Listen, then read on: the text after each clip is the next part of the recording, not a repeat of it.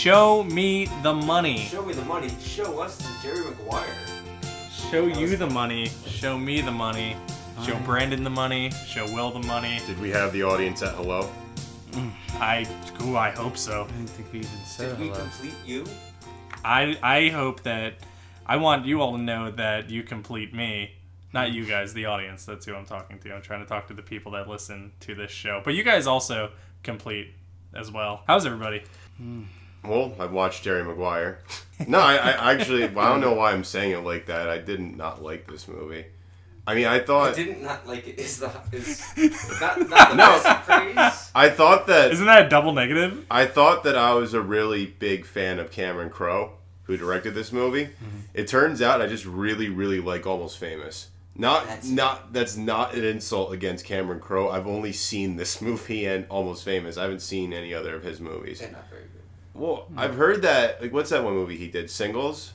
It's He did supposed to be pretty good. He did say anything, which my dad likes. He did Vanilla Sky, Elizabethtown. We bought a zoo Oh, he did do We Bought a Zoo. And and Aloha. and Aloha, which Oh. a lot of people hated. Like Yeah. hated. Uh, Well, then they cast Emma Stone as an Asian woman, yeah. and Emma Stone. I don't know if you know this or not. Is She's uh, she is was not half Asian. Viet, half Vietnamese, but it's still I'm not buying that. I mean, Scarlett Johansson's Japanese. So oh yeah, I, don't forgot about that. How much of the cast of Ghost in the Shell is actually Asian? I don't know. I didn't One. say Yeah, it. Yeah. I don't. I've never. I think the shell is. No I'm waiting for somebody to come gone. in and say they want a ticket. My, one of my favorite things is uh, when somebody bu tries to buy a ticket for a movie, but they just just get the movie wrong in all the right ways. Like somebody said they wanted to go see Bad Baby, which was the Boss Baby. Uh, but I want somebody to come in and just be like, "Can I get one for Shelley's Ghost?" You could just tell them like Oh if you God. watch Glengarry Glen Ross and you you edit out Alec Baldwin swears, you're pretty much getting the same movie. Well, yeah, because he does the like half of the bits from it in there. Well, I mean, he's only in Glengarry Glen Ross for like that one scene. Yeah, and he I think he got nominated for like an Oscar for it. he too. Takes like, it five over to that. That's my favorite part of Jerry Maguire. Do you think someone would come up and say, "Can I see Gerald McIntyre? You have a ticket for Gerald McIntyre?" Get me one for Gerald Maguire. So this movie came out in 1996. It was directed by Cameron Crowe. It stars uh, I don't know what he's been up to lately. Tom Cruise, is his name. Um, Renee Well, Zellweger, the mummy. The mummy. and then someone who I genuinely don't know what happened to, Jonathan Lipnicki. Oh, he was in the Littlest Vampire, Yeah. and after Yeah. that, he disappeared. Well, wasn't he? probably isn't he has Stuart tattoos. Little's brother? Isn't he super like yoked right now? Like like Explain yoked. heavy ripped. Yeah, I Do you feel not like know the term yoked? Um, I feel like he wanted to escape that reputation of cute little kid. if he has no tattoos, I'm gonna be shocked. I'm gonna be. Oh yeah.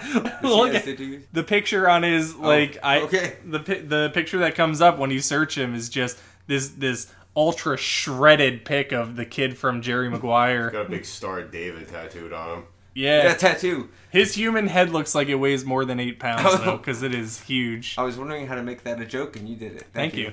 You're welcome. It's still the same size as it was in this movie. Yeah, that's a shame. I'm sure he's doing well though. I, he He- he's got to be He good looks like, like, he's doing great. for himself. Well, who else is in this? Jay Mohr is in it. Jay Yeah, I was Cuba Gooding surprised by that. Jr. Cuba who I'm Gooding surprised Jr. they Cuba even. Gooding Regina King Yeah. Regina plays King. Cuba Gooding Jr.'s wife. Mhm. She was great. Kelly Preston, Jerry O'Connell. Oh yeah. Oh yeah. Mm-hmm. Mm-hmm. I mean, I I remember because I don't think any of us saw this movie in theaters. It was rated R. Yeah, that's true. It was '96. But Yeah, uh, probably not. uh, I've seen this movie before. Before watching this, I've seen it once or twice. Actually, probably a couple of years ago. It, it was on Netflix, and it was honestly like a curiosity watch because I knew what the movie was. I'd never seen it, so I, I figured I'd see what it was all about. I've never seen it, uh, and I mentioned earlier that if it weren't for this podcast, I probably never would have seen it. I had no interest in it before, and I have no interest to watch it again after. So I'm hundred percent with you on that. it's 'cause a I- check off the list. Yeah, it's like I have no interest in it, and I still like don't. This it is- was like, don't get me wrong, it's a good movie. Like it's a, but that's really all. It's like a super innocuous. Like it's here's your movie. Mm, yeah. Did you? see Yeah, it no, before this? yeah, I, I'd seen it a few times. I don't know. I think I kind of just caught it randomly. Um, just on random movie channels, uh, and then I don't know if it came on like the Oxygen channel or It seems it's that this could easily Yeah. have been a made for oxygen movie. yeah. Um, you know, like seeing it this time, I'm like, this is it's nothing special to me. I don't. I'm surprised it gets like parodied as much as it does and gets quoted as as much as it does. Quite honestly, but Well, This- has. yeah. Oh, God. I was gonna say this was number nine overall worldwide box office for '96, oh wow, and nominated for Best Picture and multiple other awards. yeah. Well, And Cuba, won, yeah. yeah, Cuba Gooding Cuba- Jr. won for best supporting actor, and he's good in the movie. Yeah. I think that's well deserved. He's mm-hmm. he's Yeah. pretty good in it. What? Well, who is he up against? This was the year of Fargo, so he beat Oh. William H Macy in Fargo. Yeah, I Mm. don't. I mean, I don't know. He's really good in this movie. And I mean, I, for me personally, I just like Fargo a lot better than this film. But I mean, I, I wouldn't say that he didn't not deserve to win. Didn't he? Because didn't he get nominated for Boys in the Hood too? He's really good in that movie. I, I hope he I think he was. He was also nominated for um, Sleigh Dogs. Snow And, uh, Dogs. Snow Dogs. Snow Dogs. and Boat Trip. Was he nominated for Boat Trip? Oh yeah. I, Speak- I hope so. This I don't think anyone's ever had a worse post Oscars career. Post Oscar Well, win. he was in the the, the, the O.J. Simpson miniseries. Yeah, that- recently. That- everybody's- but that's everybody's like that's a gap of like almost 20 years. 20 Yeah. years. Yeah. 96 to 2016. 20 He was in years. Red Tails, of too. Shit. the George Lucas World War II Flying Aces movie. Was he in that movie? Yeah, he was. Huh. A lot of Um, people were in that movie. I mean, I always feel like I've seen Cameron Crowe as someone like Richard Linklater. I don't know why. Like, I guess there's like a kind of similar vibe, except Richard Linklater's made a lot more movies than him. Like the thing that, because I was really hoping that we could do Almost Famous for this podcast, because I was convinced that movie came out in 1999, but it didn't. It came out in 2000, which was really disappointing to me. But Cameron Crowe, the, the Almost Famous is autobiographical. Like Cameron Crowe was lied to by his mother about what his actual age was. So he's actually a lot younger than he thought. And um, he, I guess he said in high school he was bullied and you know made fun of because he looked a lot younger than the other kids. So he kind of escaped into music and he wrote like articles for Creem magazine for Rolling Stone. Like he did have a correspondence with Lester Bangs and uh, he actually did get to go on tour with um, i believe he went on tour with led zeppelin the eagles um, the allman brothers band. I think they they were the big one. they were the main inspiration like i think it was like procol harum. He went Mm-hmm. on tour with a couple other bands like some smaller ones but i mean stillwater and almost famous is a fictional band that they made up. But it was like his memories of touring with you know all these bands and he was in high school when this all happened like that which to me is almost unbelievable but he got his start because i think he wrote fast times at ridgemont high was like his first big thing and i think that he wrote a couple other things i think the first movie he did make was say anything which i've never Yeah. seen but it's famous for you know the scene where john cusack is holding up The boombox boombox. playing Peter Gabriel. Hmm. Like I don't even know what the movie's about. I just know that that's a that's a thing, and don't do that in real life. I, I probably wouldn't. Unless that. unless you're playing Sledgehammer. yeah. like was it like what is this Peter Gabriel? yeah, Sledgehammer. I wanna be. Da-na. Anyway, sorry to derail that. Well, no, Uh. I, I, it- like basically Cameron Crowe. I felt like made movies like Richard Linklater, who did films like Dazed and Confused and Slacker, and you know, It's because they were both. They're both. They both kind of look similar, yeah, they do. and they were just white guys that came up in the '90s through independent film, and made kind of similarly toned movies too. Steven does Steven Soderbergh look kind of like them? Not really. No, he's bald. He's, he's a white guy. He's bald. So they have that in common. And we all- Kevin, we Kev- all Kevin kinda look Smith the looks, same. looks just like all of them. looks very It similar. looks like two of them at once. Yeah. It's almost hard to believe he came up in that same scene as someone like Steven Soderbergh. God, Yeah. independent cinema is weird. But this movie was decidedly not independent cinema. It had Tom Cruise, who we've discussed before, and like, I I feel like we've talked about how um, how Tom Cruise is off putting in a way. In this movie, it's excusable because he is someone who is kind of like on the brink of just completely losing it. There's, So his, his crazy R's are justified in this movie. there's some moments where he smiles and scenes where he's supposed to be nice, where he looks incredibly menacing. His Yeah. smile is menacing. And, And just it's- disingenuous. Like I found a way to make him run again. always, there's always a way to make Tom Tom Cruise run. He's always got to run. And it's, Oh, that's right. Yeah, he does. runs a lot in this Yes. movie actually, like a couple times. He's always got to run. Look at my running form. I went to running school. well, he just they just put Ugh. Jonathan Lipnicki like a mile away from him. They're like, go get him. I, don't know if you knew that or Wouldn't, not. wouldn't you run to him as well? He's such a sweet little boy. In this movie, yeah, he's a little cute little kid. Like this movie is rated R, which I don't because like the only reason it's rated R is because they're swearing in it. I don't understand. Like I, I'd imagine that this was a very big date movie when it came out, so I don't mm-hmm. understand why they didn't just get rid of all the cussing, and they could have made it like a PG thirteen movie because there's literally no other reason. I mean, there's a lot R. of implied sexuality, and they do Oh. straight up show him and his fiance fucking. Kind I'm of. sorry, that was a big cuss. They do kind of show them like you know Doing the There's nasty. some weird scenes Yeah. with Renee Zellweger. a couple. Um, This can still be a PG thirteen podcast. You only yeah, we it got we got the one fucking out of the way. Oops. Rated R. Whoops. You and Cameron Crowe share something in common. Ah. This is a definitely. this is a movie that only could have been made in '96. Like just the the tone of it. I'm going very general and broad here, but I feel like I didn't like it, and I don't know if that if it's just me because I feel like I'm cynical to a fault, and as a cynic, well, there you go. It's a I'm just like, oh, this is This is this movie is a huge call out post to you. this movie feels like if a self help book became sentient and wrote a screenplay. Help me help you. I mean, It's It's a very saccharine and schmaltzy movie Yeah, for schmaltz- sure. Like it's very, very, very ooey gooey, sugary mm-hmm. romance. Like the way that Renee Zellweger looks at people whenever anything mildly romantic happens. Yeah. Like she just creepily stares in as like these two people are kissing on a plane. She's just looking From at them with that Renee Zellweger like pouty face. she's ten rows back and still hears their conversation and still like smiles at it. I would just look at her and be like, "Can I help you?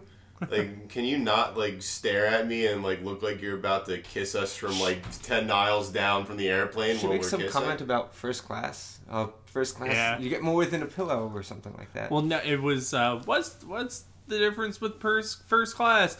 And she's like, it used to only mean a better meal. Now it just means you're a better Now- human Now it being. means you're a better human being, Yeah. essentially. Well, no, now But, it like, means better, better life. yeah, better life. There you go. Yeah. and you have a Yeah. significant other in your life because that And Jonathan Lipnicki's allergic to the blanket, which Oh is a God. shame. I thought that was going to be a plot point. No. I hadn't seen this before. I thought, oh, it, no, I thought it was going to be that like a set off and Like a set It's up almost and like um, yeah. almost like um, what's the other movie? As good as it gets, where Helen Hunt's kid has an allergies, and mm. that comes up throughout the whole movie. Yeah. I thought it was going to be like that, where Jonathan Lipnicki, Or- Lipnicki would have allergies that would have to be addressed. I think the it's whole just the way to make the kid look a little bit more vulnerable. So, Yeah. Yeah. yeah. So Or Jerry Stand by character, Me, where where Home Alone gets killed by bees. where that's You mean that's My Girl? That's that my girl. My That's my girl. Wow, my mistake. Well, I mean, Home Well, that's the dead body they find in Stand by Me. it's not like my mistake. it's not like Stand by Me is a much later movie than My oh Girl. my god. I guess we should Get into- we should talk about what the plot of this movie is. So Jerry Maguire is a sports agent, a very successful one, and hmm. one who is like this feels like this movie is like a hangover from like that late '80s yuppie period, Yeah. because all of the sports agents, and I'm sure that they're like that in real life and even now. Where they're very surface level people. Like, they basically like you as long as they can get something from you. And as soon as you don't have what they want or they don't want it anymore, like you yesterday's papers, you know? So Jerry has like a sudden change of heart because he notices like one of his players has a concussion. I want to bring this up real quick is that this movie, because now concussions in sports, especially the NFL, has become a more serious topic. yeah. And this movie actually brings light to that years before this was even a problem. And that was the way that, you know, like the NFL and other people were dealing with the longest time. Like, oh, he's fine. He's had, what, like 20 concussions? Like, he as long as he knows, like, at least the first half of the alphabet, like, we just need him for, like, five more years and then he can just slowly, whatever. So, Jerry, like the kid, you know, the guy's kid calls out Jerry basically like you don't care about him, like he's just a paycheck to you, Yeah. he's just a number. So Jerry has a change of heart, has like an attack of conscience, writes this manifesto about how they should have less agents. At first, everyone's like, like all right, like you know, you you said what needed to be said. And then a week later, you're fired. And uh, we're gonna poach all of your clients like right away. Fucking Jay Mohr, sorry. And then you know your girlfriend, fiance, who's not exactly right for you, is gonna leave you. So you're gonna lose everything except for the fish. He left her. He did, but she would have left him. Yeah. Uh, They I were think she like would've left him. he mentioned multiple times before they broke up how they clearly were not right for each other Yeah. because he kept like he kept on trying to propose and it didn't work out and she was being annoying to him and it's like It felt like she didn't like she liked him, and he liked her. I think mutually for their success. But I don't think that they really liked each other as people. Like they didn't. At the end of the day, like if he tried to talk to her about his feelings, she'd probably be like, "What is this? Like, what are we? What are we even doing right now?" Because I mean, I was I was surprised because when he first loses his job with the uh, with this the, with the firm, she actually like doesn't instantly like it wasn't like that cheesy thing where it's like instantly like, "Oh, you're not successful anymore. We're all leaving." So at first she was like, "I'll stick by you," but you know she also kind of lets it slip that she kind of thinks that he's a loser now because he's losing all of his clients and he's just circling mm-hmm. the drain, so to speak. I feel like they really rushed through the whole mm-hmm. writing the manifesto and uh, a you know crisis of conscience type well, thing. they did it with his um, because his narration. They I feel like they used the narration to kind of They really leaned out. fast forward things like.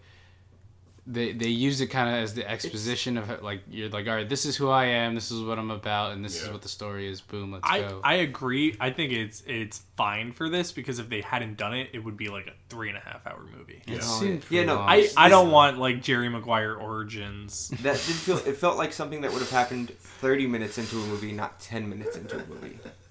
X Men Origins, Jerry Maguire. I was like that's that's a, a, a prequel comic you have to buy. Where You did get he to- get his crazy eyes from? You get to see how they put adamantium on Jerry Maguire's bones Finally. to do nothing with it. well, they didn't put it on his bones. Yeah, they never really uh, Just pay have off it on. that. it's, Just so have he it could he could sprint with perfect form They just put it on his teeth. Which I guess technically are his bones. That's that's how they show him the money. Well, this movie spawned three huge catchphrases, which is "Show me the money," which Yep. "Show me the money" became the equivalent of the "What's mm. up?" Like that Oh, was like one of those things where you just heard it everywhere. Like kids in like, I was in like what second, third grade when this movie came out, and there were kids saying "Show me the money." They didn't. I, they It, didn't it know this reminded song. me of that story with the kid saying Jose's the bomb, like that kind of lame, like "Show me the money." Like you don't even know what that. I think we should bring it back, personally. Yeah. Show me the money. Yeah, Should, yeah. should we bring back the other two? There was swingers where it was like you're so money. Oh, I hate You don't that. even know it, I yeah. hate that. But I love show me the money. I don't know. People just like catchphrases with money in it.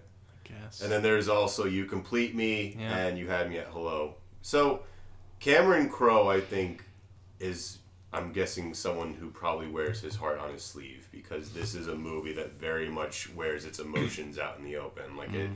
it's unabashedly emotional and you know intimate, and it's not like I.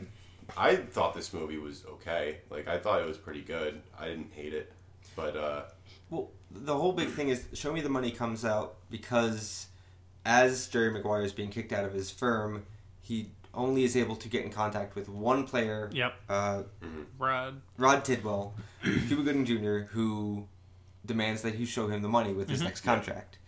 And I like that they are the only two that it's just him and one player because they're both underdogs. Yeah. And that's kind of mm-hmm. the underlying theme of the movie is they're both working out of basically they both are good at their jobs but they are both They have their kicked flaws. out. Yeah, they're Yeah. kicked out. Where Jerry is great, but he gets kicked out of the firm. Rod is a great wide receiver, but because he's small, he basically needs to fight just to get a decent contract. I think it's also that he's very vain. Like he's Yeah. someone like he's insanely talented, but he knows it, and he's not humble or modest about his talents, which maybe he shouldn't be. But at the same time, like is someone that actively annoys the teammates around him. In '96, there really weren't a lot of wide receivers that were like this. A lot after Joe Horn, Ter- Terrell Owens, uh, Chad Ochocinco, they all basically acted the way Rod Tidwell did this whole movie. But before this movie, maybe Andre Rison in the early '90s. Otherwise, there weren't a lot of super diva Well, wide may- receivers. Maybe just wasn't really well known. You know or what I yeah, mean? I think it's also media exposure. yeah. What team did he play on? It was like the, the Falcons or the Cardinals. No, the Cardinals. Cardinals. Cardinals, Arizona. Arizona Cardinals, and he wanted to stay on the Cardinals, and he wanted to be on the Because Cardinals he the entire yes, time. because he went to Arizona Yes, State. So. and he wanted to be with his family. And he wanted to also be in a commercial that wasn't just him riding a camel. Yeah. And and like like being the with like the sofa king or the bed king, like he something where The he mattress was, king. The mattress Yeah. king. I, I- I forgot that the reason I brought up that "Show Me the Money" scene is because he's asking the Tom. money. He's asking Tom Cruise to just or Jerry Maguire to y- scream it in his office. He also Yeah. asked him to. sh- He asked him to yell, "I love the black people," Mm-hmm. Yeah. and I was like. I don't know, just a weird thing to have Tom Cruise screaming that. He really goes for it too. Like he screams like Yeah. "Show me the money!" Like really gets into it and really debases himself pretty badly. but at the same time, like once you reach rock bottom, you might as well. And he has clearly reached rock bottom by that point in the movie. Well, Yeah, with the I love uh, the black people thing, that was Tom Cruise. What he actually said, I I need this so that we can just have it on on soundproof whenever we need it. That I've I've yelled this. I love the black. Well, my favorite was earlier is another one of his clients when they were getting poached was, I think, uh, I forget the guy's name, but he essentially said, "I don't know, I don't understand black people." He's like, "What do you mean? I don't understand black people. Nothing's blacker than me." It's like I, So- you, you can't be saying this right. What you guys are saying is that Mel Gibson has said this in one of his movies, that I love all the is- black and the Jewish people, he all would is have saved forgiven. For himself a lot- posterity, yeah, A lot of trouble down the road. Like, no, like I was in this movie once when I said it. Didn't you see Jerry Maguire? All is forgiven. Didn't didn't you show the money? No, he uh, he fought with slaves and he helped free them and the Patriots. So we're good, Mel. All is forgiven. Wasn't All is that the revolutionary? I thought he was just killing British people. There was No, he, but yeah, he fought with slaves. Mm. So, I haven't seen that movie in a very long time. yeah, it's been a while. Um, this movie does make a really good. this is a riveting episode, You know what, you know guys. what the problem? The problem with this is, is It's a low movie- energy fucking podcast. the movie kind of like drags its feet because all this happens and the show me the money thing and suddenly it's just Jerry and Rod Tidwell and then it's all the it's 90% uh, Relationships. yeah relationship Yeah. with Renee Zellweger and that's kind of boring and also you can't really I don't you can't really go into detail line by line it's just it's I mean, No, I the the, the action, the the plot of this movie is super like I don't want to say roller coaster because that would imply that there's a lot going on, but it is like it's a high and low. It's you have It's a this- redemption. exactly. That's a cool motorbike. It was like a weird. Vroom vroom. The whole marriage thing was very awkward. Yeah, felt but I think that so weird it was that was very awkward. It was meant to be that way because Yeah. they bring up earlier in the movie that Jerry Maguire, I guess prior to meeting like Kelly Preston's character was like a ladies' man, like, you know. And the reason that he went through so many girlfriends was that he couldn't be alone. Right. Like that's his big thing, which they really never explore much in this movie. And they never really kind of show him that he needs to be his own person in order to be with someone. Because I think, you know, he he proposes to. I'm sorry, I just want to. He proposes to Renee Zellweger's character as like this knee jerk reaction because she's about to leave. So it's like literally throwing a hail mary, being like, "Marry me." We've been on one date together. Mm-hmm. I mean, we've had some sexual tension for like two months that we've known each other, but we should get married like right now. Well, the direct line was that he can't be alone, and he's a good he's good at being a friend, but he's not good with intim- intimacy. So it, that whole thing was just he just can't get past that, and it shows in his relationship with Renee Zellweger, where it just like it gets super like like tense after they're married, but then it's just well, he immediately just is, is not spending time with her. exactly yeah Immediately. yeah yeah yeah. Yeah. And Shouldn't she have known that that was going to happen? He's a sports Yeah. agent with one person to focus on. Well, she kind of she kind of did know that because she said that she was, I don't know, she was blaming herself. Said that she uh, kind of kind of what's the word I'm even looking for? Kind of led him into it almost. You know, like I I suckered you into this, but worst of all is I had a kid like Guilted- with me. almost Guilted, guilted yes, him into that's it, it. yeah. Yeah. when she really didn't. No. Like not at all. I think they were both just people. Like Jerry was in a very vulnerable situation where he had lost everything. He had lost his career. Well, they were He had- both in very vulnerable. Yeah. Yeah, 'cause she went with As him. was her, yeah, she was Yeah, as well. yeah. But like you know, he had lost his career. He had lost his fiance. It was someone who was literally on the brink of a nervous breakdown. And for her as well, I mean, it was almost like the graduate. What was that? I said he kind of already had one, right? Yeah. Oh yeah. In the office, because a lot of people imitate that scene. That's a really funny one. Yeah, where he just completely loses it. I'm not gonna do what you all think I'm, I'm gonna, gonna do. I mean, that was only a taste though, Freak out. before they give him like the full sample.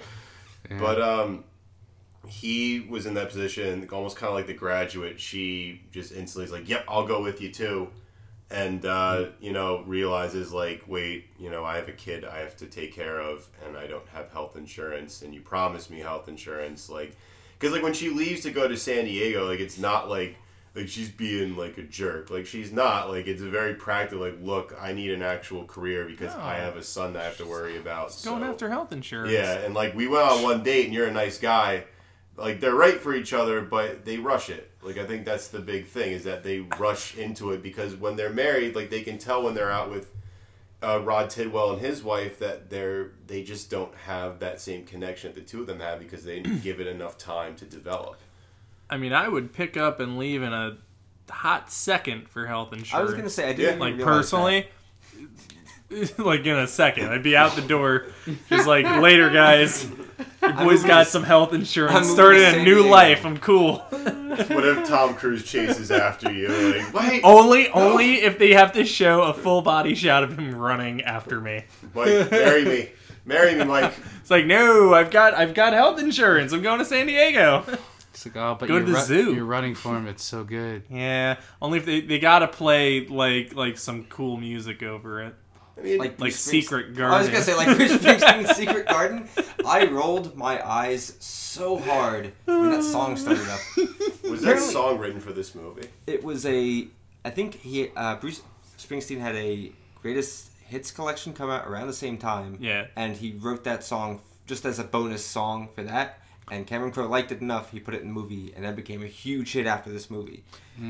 Yeah, I mean, I think it's important to say that we're watching this in the year 2017. Mm-hmm. So in 1996, like that's that's way cool that Bruce Springsteen has a new song. It's a new song. It's in this movie. It's it's really like It's a good song. it's a great song, But but it's I agree with you. I over think the, that it's over the footage of the, date, I'm yeah. like, oh, It's not on. so much that they go on a date though, as much as they walk around while that song blares. That's a little Really, ham really, fisted. really, loud. Like, did, they, they like look up at one point? Where's that music coming from? like Bruce.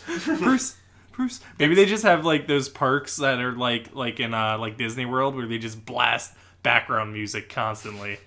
Let you know the park's getting ready to close. that Yeah. song. That song is one of the many things in this movie that let you know it's the '90s. Oh, yeah. Mostly the NFL draft where Jerry has another client that dodges that basically breaks away from him the night before the draft. Jerry There's- O'Connell. There's yes, 26 teams in that draft. There's way more than that now. There's uh, six more teams now. Uh, also, the haircuts in this movie. There are some really peak 90s haircuts. So Rachel. There's a lot of Rachels. There's a lot of uh, everyone. Every other guy at that sports agent sports agency has the worst haircut. Oh yeah, They all have shitty haircuts. They all got the Donald Logue going. Donald Logue, is 'Cause in he's this in it, yeah, he's in this yeah. movie. Who was uh, the guy hair. who played Jerry O'Connell's dad? Because he's been Beau Bridges. Yeah, Beau Bridges. Yeah, Oh. Beau Bridges. Didn't he uh, pass away recently? I think he's still alive. Okay, good. Because I was gonna Yeah. say he's a jerk in this movie. He is like because that's the thing. Like we talk about how he keeps Rod Tidwell, but he manages to keep Jerry O'Connell as well, who's a top prospect. Well, And he and he starts playing a Nirvana song the night before. He's playing it on his guitar. Yeah. This is the '90s, people. That bothers me is that that guy never gets his comeuppance. Like They it's never address it. yeah, it's like all right, well that guy screwed you over and moving on. I Well, mean, that's, that's life. you didn't know? didn't Yeah. the Cardinals beat Oh, uh, maybe. Dallas? It, oh no, I'm sorry. He went to Denver. My mistake. Yeah, he goes. Okay, to never mind. Denver. Never Um, mind. Well, I mean, it's almost like when you watch "It's a Wonderful Life," like Mr. Potter in that movie, who's the main villain of that film, never gets. You know, comeuppance. sometimes people don't get They- their they don't. comeuppance. it happens a lot. So I mean, You I just, need you just made a better ending to the movie. I know. If they're playing Denver, it's like it actually makes it. Yeah. It doesn't have to be like the huge epic I don't showdown. know. It just it's a neat little bow because after Jerry Maybe O'Connell maybe stops, that feels they a, just drop it. maybe that feels a little forced. there was a. Everything deleted- else in this No, movie and then feels he forced. and he gets hurt and Tidwell doesn't. I actually looked this up online. have the same. There was a deleted scene at the end of the movie because he consulted Adam Sandler on this. And he's Oh. like, what you do is you have Jerry O'Connell and Beau Bridges working at a Hooters at the end of the movie. Oh god. and uh, Jerry and Jerry Maguire and his wife go into Hooters and they're like, "Oh, how did uh, playing for the Broncos work out?" And they're like, How "Oh, that five year plan work out. and then uh, Jay Mohr pops out from behind the uh, kitchen with a big old bucket of French fries, and he says, "Oh shit!" and turns back around and goes back into the kitchen. Jay Mohr didn't even get hired by Hooters. He's working the street outside the Hooters. That's why he's stealing all them French fries. he's working the street. If, if I may say one more giant '90s thing, yeah, go and for it. the most That's important that's one. the it's most- podcast. it's the most important one. Is when Rod Tidwell is waiting around at I think it's uh it's a big signing ceremony and a bunch whole bunch of brands are there. Two kids come up and ask, "Are you Hootie? yeah, yeah, yeah, yeah, yeah, yeah. are you Hootie?" That's a very '90s thing. That's like if a person younger than us watched this movie, they would be completely fucking lost. They all And that's when you No look, one knows you look down Zooey to them. You go, "They're talking about Darius Rucker." As, if, as if they know who that They're is. even yeah, Yeah. because well, no, he had a resurgence under his own name Well, he's more, like a uh, a little recently. Yeah, now. yeah. With the Burger King commercials? those were I mean those were part of it. Yeah. I didn't But know. he had a couple I didn't know that. he had a couple hit songs in the past like 5 to 6 he, years. he was uh, he's a I think he was when I was at school he was playing at some Yeah. like, community center near us. I like it, he wasn't billed as Darius Rucker though. He was billed as Hootie Sans Blowfish. I went oh man, I hope he comes like this ain't your mama's blowfish. no, because my and my mental Darius Rucker timeline is Hootie and the Blowfish, Burger King commercials, present day. There's nothing else. I didn't know he was. Well- he had a comeback. I remember because what was the name of that album? Like Cracked Mirror or something? Like Cracked Hootie the Rearview Blow- Mirror. Yeah, Cracked Rearview Yeah. Mirror, which was like this Oh, huge. Because my my, wanna be with my you. dad had that album. My dad loved that. Album. He had it on cassette. Yes, And like I dad. remember there was like oh my this God. episode of The Simpsons Do where dads like love Bart was like.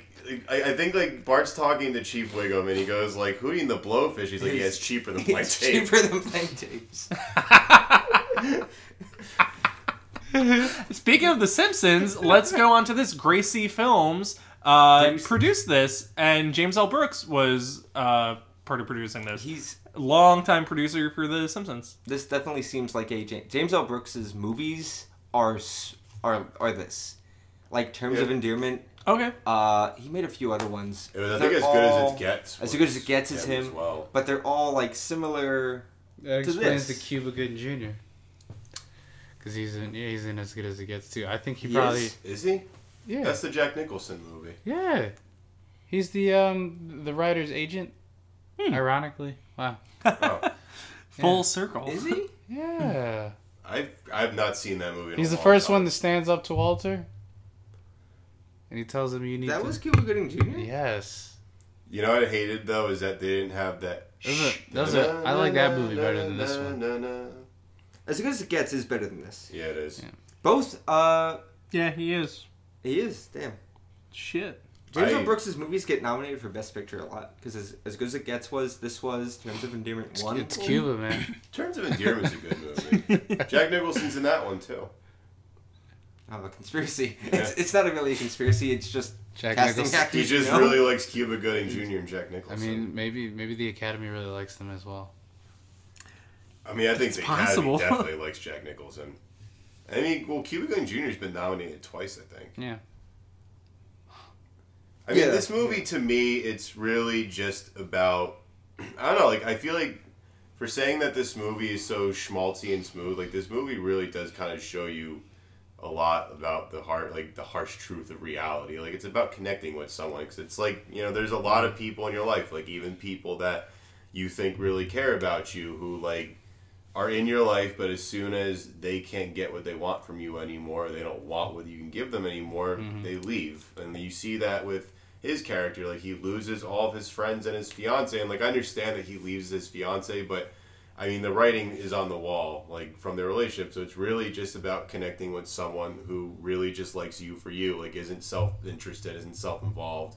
Like genuinely cares about you, and how difficult that is to find. Because like with Renee Zellweger, like he finds that in her, but the problem is is that he doesn't give that relationship time to grow because like when they get to that part where their relationship isn't working Bonnie And- Hunt. Bonnie Hunt makes too many comments, and she has doubts. Yes she I, I, that's the other thing it's like the older sister who knows Was she an older sister? I think Yeah, I, well, I, I feel like she my was a brain shut sister. off during half this movie. Oh. because they have like those meetings at her house like with the divorced wives which like to me was actually kind of sad because like, you see Yeah. these people that like get strength and you know having gone through like a similar situation like they're empowered by it but they're also very sad because at the end of the day it's like they got still lost the people that they loved and like you know the how they're kind of coping with losing people in their lives that meant a lot to them so when Renee Zellweger's guy I don't even remember her name I was about to ask, what's her name? her name is uh, Pouty Face Smith I- Dorothy? Ye- Yeah, something Dorothy. close to that. Yeah. Because I keep on saying Renelle Zellweger. Zell- Yeah, Dorothy. I say I hate her name. Renelle Renelle Zellweger. I hate her name. It's too much. Too Renee much. Zellweger. Bridget Jones. Renee in Zellweger. her diary. Yeah, exactly. Well, when she ends things with Jerry Maguire, like it's justified. Like when she says it, like it makes sense. Where it's like we both just mm-hmm. kind of rushed into this. Like you know, like I love you and like we have a connection, but you know this seems really forced. Like it just seems like we both just like I just wanted someone in my life and you just wanted Wh- someone. You had me at hello. Mm-hmm. Thank you, Mike. You had me at hello. I guess the connection where they had sex to jazz music. oh yeah, that was weird. Okay, first off, there's the there's the nanny. Oh, Uh, he's was- he's an au pair. Well, but what was the point of him? I was gonna ask the Uh, I, same. I thing. don't think there's a point to Don't him know, personally. never. I feel like I think he's just they needed uh they, need needed a, someone to watch Johnny Lipnicki, so may as well make Bonnie- a but little Bonnie like Hunt's in this. Yeah, but she's got her divorcee like meetings. Once a week. She has it once a week. I can't. It's watch like, uh, she has a life. No, because she worked nights. She was. It clearly showed. I'm going. I'm making assumptions here, but she was sitting there smoking her cigarette out the window, wearing a night nurse badge. Yes, so I'm that's assuming that she worked nights, and then they got the au pair to come chill with little Johnny Lipnick and and, listen to jazz. And listen to jazz And be, like, inexplicably protective? I yeah. imagine Yeah. that it was like Willy mm. Wonka and the Chocolate Factory, where all the divorced wives all just slept in like one big bed, and one of them gets out to like. and dances, and everybody scoffs. I'm surprised there wasn't go into it." like a dropped subplot of that au pair secretly being in love. That's what I figured. I thought that was gonna happen. Yeah. yeah. Yeah, I'm Instead- happy it didn't. Instead, is, is jazz. I just don't know. jazz in. I like that he was just there to solely be a little overprotective and teach the good word of jazz. By the Oh, way, yeah. I they're listening to Haitian Fight Song while they have sex by Charles Mingus, and I recognized it instantly, and I'm like, how do they even know what song this is? That's not exactly a known song. And then he goes, "What is this?" As he's having sex with Renee Zellweger. I think a lot of us Mel here Zellweger. saw that movie Get Out, Yes. where Yes. you know you have like these white people that are like like really overcompensating, and this guy in this movie because he's like John, like just loves John Coltrane, and even John Coltrane would be like, dial it down a bit, man. Like, come on. if John Coltrane were still alive. Mm-hmm. Yeah, that, unfortunately, his, Tom char- his character was really random. What? I, I don't get the point. Of, like, I feel like they needed like. Can, can I tell you guys something though? I was gonna save this for later. He is 100% my pick for who Will, Will Smith. Smith. is in this movie. 100%. That's a good one. That's good. I think that's some good uh, smithing.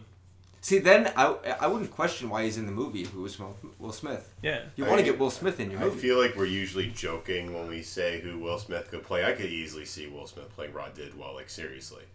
Yo, Cuba Gooding Jr.'s character. that actually would have been great. That would've been been 96. really good. yeah, Like, he going would by have actually what been year it really good was? at the part. Will Smith in So that's my pick, and that's not even like a funny haha joke. I mean, I really wish that Will I- Smith could get more mileage out of that white wig and the mustache. I mean, you're white trying. movies. You're making it sound like mine's a funny haha pick. I I think I think that, that, Will could Smith. really work. Yeah, I think both of them. would Yours really is work. funny because it makes it seem like Will Smith is still acting like a white guy acting like he likes jazz, but it's Will Smith, where it's like he likes it too much, but it's it makes sense It now. would make sense because it's Will Smith. Yeah. you ever see that Office where Daryl goes like, "You can all stop pretending that you like jazz now." He's sitting there all like, "No, I actually really like jazz." My favorite Daryl music moment is when him and Michael are seeing a show, and Michael's trying to talk to him in the middle of the overture, and he just tells him to be quiet. If I can't listen to the overture, I'm not gonna know what themes to pick up on in the middle of the show. Dude, I love Craig Robinson. Yeah, he's he's a very funny man. I wish he was in this movie. Yeah, It would have made it more interesting. would've been This cool. is the least amount of notes I've ever taken for this podcast. oh shoot. It's just it's just because once you get to the point where Rod Tidwell and him are o- on their own, and then it's just a relationship, I got nothing to comment on. Um, I like the relationship between him and Rod Tidwell. Yeah, Like, that I one feel like he I spent- really liked. He's movie. yeah, he spent way more time on that than he did with the one with Renee Zellweger's character Dorothy. Well, I mean, That was really weird. I feel like Again. everyone needs like a Rod Tidwell in their life. Like when you're down and depressed. Like imagine if someone like that came up to you and like said the things he said to Tom Cruise. You'd be like, all right, like yeah, come on, I'll get up. Yeah, I Like- shoplifted the pootie. I shoplifted the pootie. Did you shoplift the pootie? Yes, I shoplifted the pootie. I don't know if that would make this. This is probably X-rated now. I don't know what the fuck it, shoplift the pootie means. We we passed I can the, assume. we passed our PG rating a long time ago. yeah, I didn't realize this was rated uh R. Is it rated Was R? it a pirate movie? I, no, I just I don't know why I said it like that. I'm sorry, but uh, rated. yeah, I really didn't realize that. Uh, Throwing a whole bunch of R words out there, but uh, I thought it was a easily be cut. I thought it was a cool PG-13.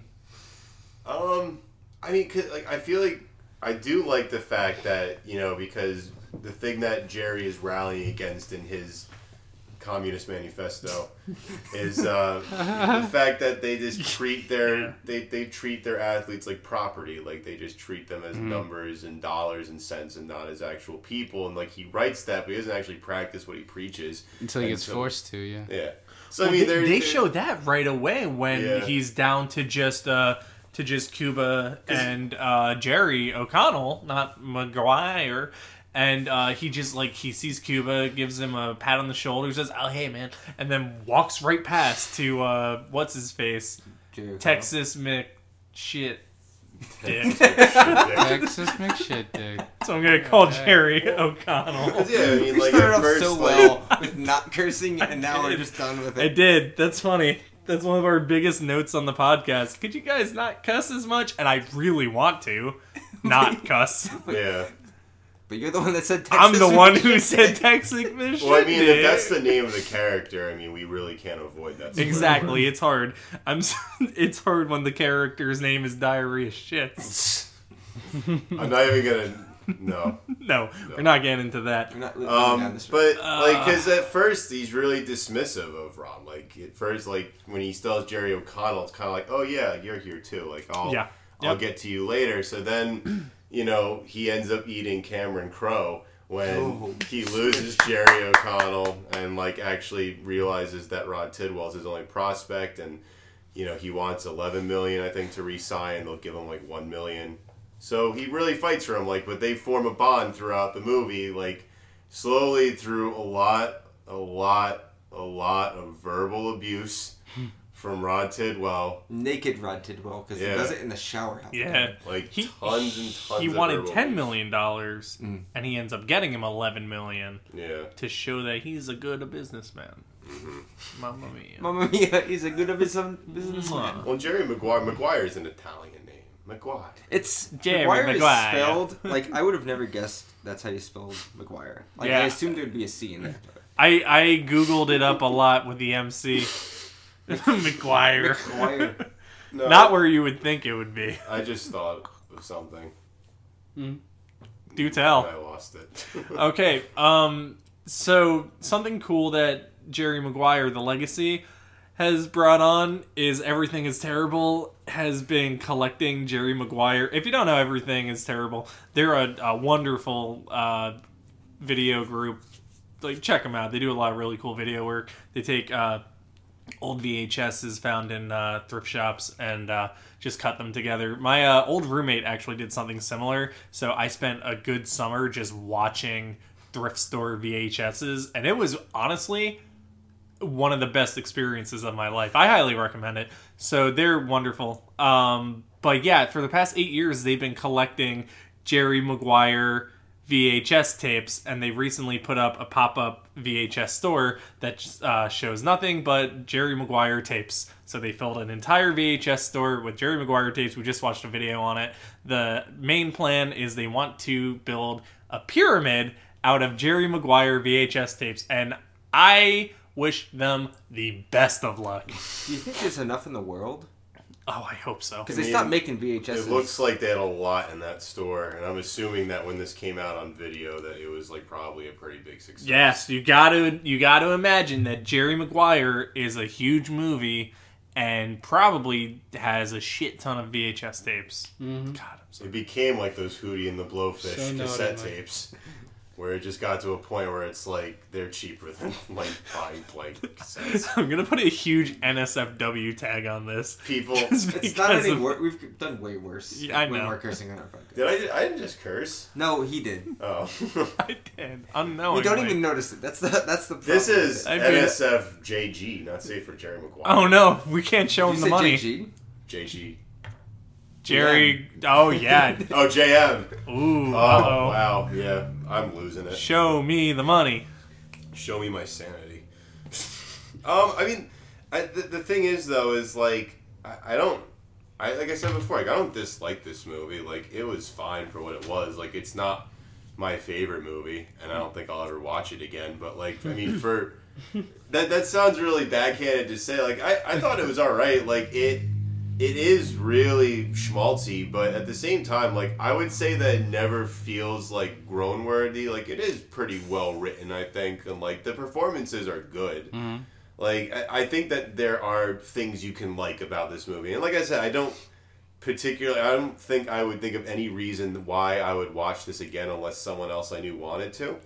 But for what it was, like you know, it, it hits the right notes, and I think the performances are pretty good. Like I don't think it's best picture caliber, but I think it's for the most part like a solid, if slightly forgettable movie. I guess if we could kind of get You into final thoughts. Well, Because nothing Yeah. else. What else happens in the movie?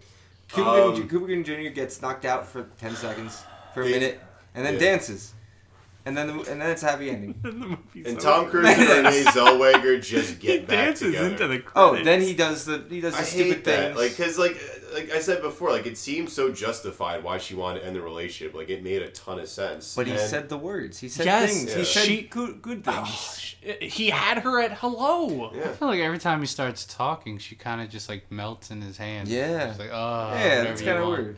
Yeah, I don't like that. Does she have like a big stock of lemons like before takes that they can just put in so she can really get that perfect like?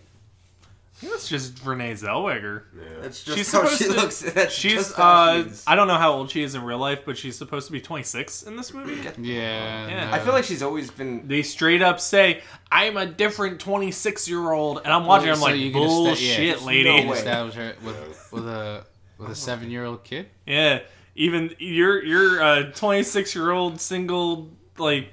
I, no, I don't. I don't know where Sounds I'm going like with Roger that. was a I have jerk. nothing against. No, Roger died. yeah. But he was also a jerk. Okay, He well, was a says- jerk and he died. She, that's so weird. That's The like end. it's either your husband died and you're moving on, or he was a jerk and you left him. They doubled Not down. Both. yeah, they really did. It was Man. he's a jerk. He was a jerk. He's a jerk, Luckily, and he died. He was a jerk, but it's okay because he's dead. Or no, he was dead, but it's okay Oh. because he's a jerk. Both it works both ways. I don't know. Sounds really bad either way. Jeez. Woof. This movie, man. Oh heck. Those Italian Americans. Jerry Best Maguire. picture. Best picture. Did it win Best Picture? No. No, No. no, This is the English Patient. Yeah. Okay. Okay. You know what? I Fargo would've- should have won. I would have everything. preferred that this movie won over. Have you ever seen The English Patient? That Which hour? Uh, one of Which- five. which one of the five hours that it is. That movie, because like I remember before I actually saw that movie, the only I, I thought that on Seinfeld that they made it up. oh, they no. like yeah, when Elaine talks about on it and she Yeah. does like and she and her criticisms on it are spot on. Like it's not that it's a bad movie because it is like quotation marks good, Good. in the sense that like Ralph Fiennes is fine in it. It's like it's Wow. it's well shot and but it is the, the driest, most boring film I've ever seen. It's like three hours long. It's really long. It's really boring, and it's about him crashing an airplane, and he gets It's like really boring- badly burned, and he tells this woman or guy the story of like how he lost his love because like she dies. Like I barely remember it because it's not a good movie. It, and it, it is a good movie, but I, I did not like it. That's that's what I wanted to say. What I wanted to say is that I did not like The English Patient. I did think like if I had to give this movie a rating on a scale of one to ten, like six point five seven, like hmm. serviceable. that's about it. That's about. It. What what do you guys think about this movie? It's fine. I look. I'm not watching it again. I, I have no. I have no plans to watch it again. Not because of it being like bad, because it definitely wasn't. It's a fine movie for what it is. It just isn't my kind of movie, I guess, which is weird because I really like slice of life, like Delio's, but just something about this. It felt like it was a lot longer than it was. Um, maybe there were other reasons for that, but I I don't know. I wasn't feeling too well when I was watching it. But yeah, I wasn't too crazy about it. I thought it was fine though. I find it weird that this movie entered the cultural zeitgeist the way it did, where it's you have it was such a huge success, such a critical success, and had so many pop culture things that constantly get referenced for years after. This is kind of I don't get it. Yeah. I don't get it. I I don't get it is I guess the best way to sum up this movie. Okay, not not that I don't get the movie, but I don't get why everyone else liked it as much. Maybe because it was the '90s and everyone was on uh, coke. I assume. was that a big just been 90s on problem? coke for Is that three decades? Like, I was we gonna talk say, about the America's been on seventies, coke. eighties, and nineties. It's just like it'll be everyone it'll was be on the coke. 2000s next time. Don't I don't worry. know, but this war on drugs ain't doing shit then. All these people like Jerry Maguire. What are we gonna do? Well, if he's a sports agent, then I am pretty sure Oh. that there is a 100% possibility he is on coke 100%. I I'm think surprised that Tom wasn't a Cruise part of the movie. naturally on coke because he looks like He's he's, a on natural coke in this high. movie. He's he's he snorts life. He They do loves it. drink a lot of Coca Cola in uh, one of the first meetings in this movie. Oh, I spotted all- some some all- wonderful '90s huge bottom uh, bottles. I mean, I think we already established as well, Mission Impossible, that Tom Cruise does suck out people's souls. Hence why he has lived to the age of 55 and he still looks like He a still bright, looks like young, this. He still looks like 16-year-old this boy. in this movie. He still looks like Yeah. he's gonna look like this in the Mummy. Thank you, Xenu. Yeah, yeah. Otherwise, uh, movie. It's movie. um, yeah, I mean it's it's fine, I guess. I guess based on your gu- your guys' description, I guess you can really say that this doesn't really stand the test of time that well. Um, like it's the only issue is it's it's one of those kind of been there done there situation or been there done that situations, but I mean at the time I'm sure like it was a bit more impressive. I've never enjoyed this movie that much. Um, I think I'm with Mike on this one when I say that yeah, it's not my kind of movie either. Um, but you know, it's decently acted. I um, I think the relationship between Cuba Gooding and um, Tom Cruise's character is better than uh, the like his and Renee Zellweger's character by far. Like that's definitely the more interesting story. I think. I think if you want to fix the movie, just make it that. Make it a movie about a sports agent and his only client. Yeah. I'll And watch make, that. Make the love plot like the B plot of the movie, not make Or not even Campbell. have it. Don't even have it. Yeah. Well, it was Renee weird Zellweger. at the beginning when he was writing the know. manifesto. I don't know about that. he was saying how he felt so alone and so you, it makes you think oh he's just some bachelor agent and then you find out that he's engaged and it didn't really make sense with the flow of the story because he just talked about how alone he had felt, and then he wrote this manifesto, and then he's supposed to be in love with his fiance. Like I was, like I, I'm going in and I'm thinking, of course they're gonna break up. Like Yeah. I I, thought- mean, oh god. No, um, the most. this movie does have one super super relatable moment in it. That is, he is driving and he's trying to sing along to the radio. Realizes he does not know the words and switches to new songs. And I I, yeah. I, holy shit, was so like, wow, that is every day Yeah. of my life. Yeah. I for me, it almost felt like he was trying to find the right song to express his joy. So Like I love that where it's like it wasn't like yeah, because like I feel like in most movies or like on a TV show, like when they turn on a TV and it's instantly the thing that Yeah. they need to see. Like I kind of loved it where it's just Yeah. like no, not this song. Yeah. I just one, liked it because he's this trying to sing to that one Rolling Stone song. He He's didn't trying to know see the the word. bitch by Rolling Stone. Yeah, Stones, yeah. and it's and he, he just ah. can't like he didn't know the do it. Yeah. and then everything else.